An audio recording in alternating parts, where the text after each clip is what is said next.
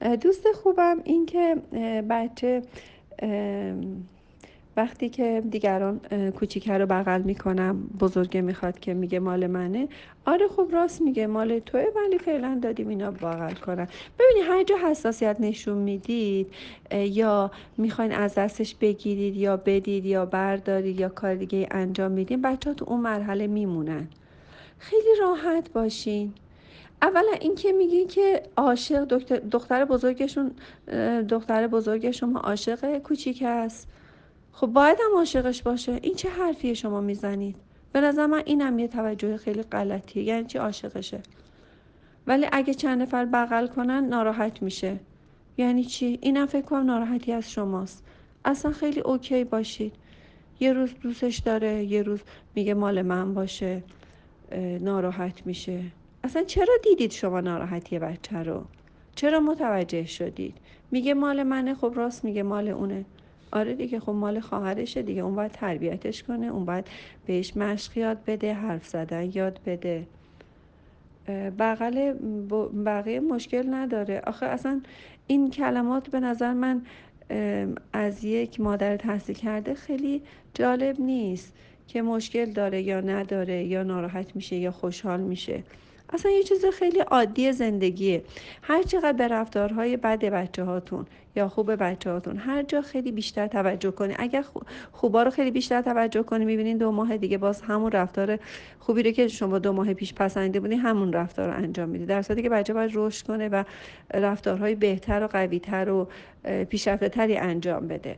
و اگر به رفتارهای بد توجه کنی متاسفانه باز تو همون رفتار بد میمونه.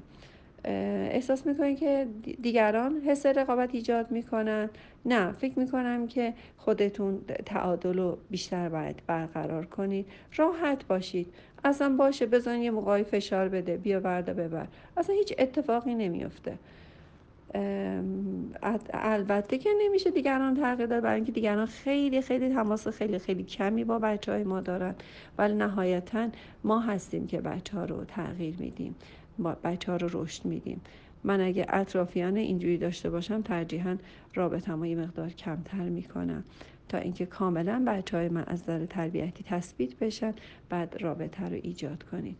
ایشالا که بچه های خیلی خوب و صمیمی و خوب داشته باشیم و بالاترین درجه تربیتی در خانواده اینه که بچه ها با هم صمیمی باشن. هر جا که تونست پدر مادر صمیمیت بین بچه ها رو ایجاد کنه و رابطه خوب بین بچه ها رو ایجاد کنه مطمئنا مادر قدرتمندی بوده و این بالاترین درجه است حواستون باشه. تحصیلات خیلی چیزهای رفتاری همه اینا یک طرف.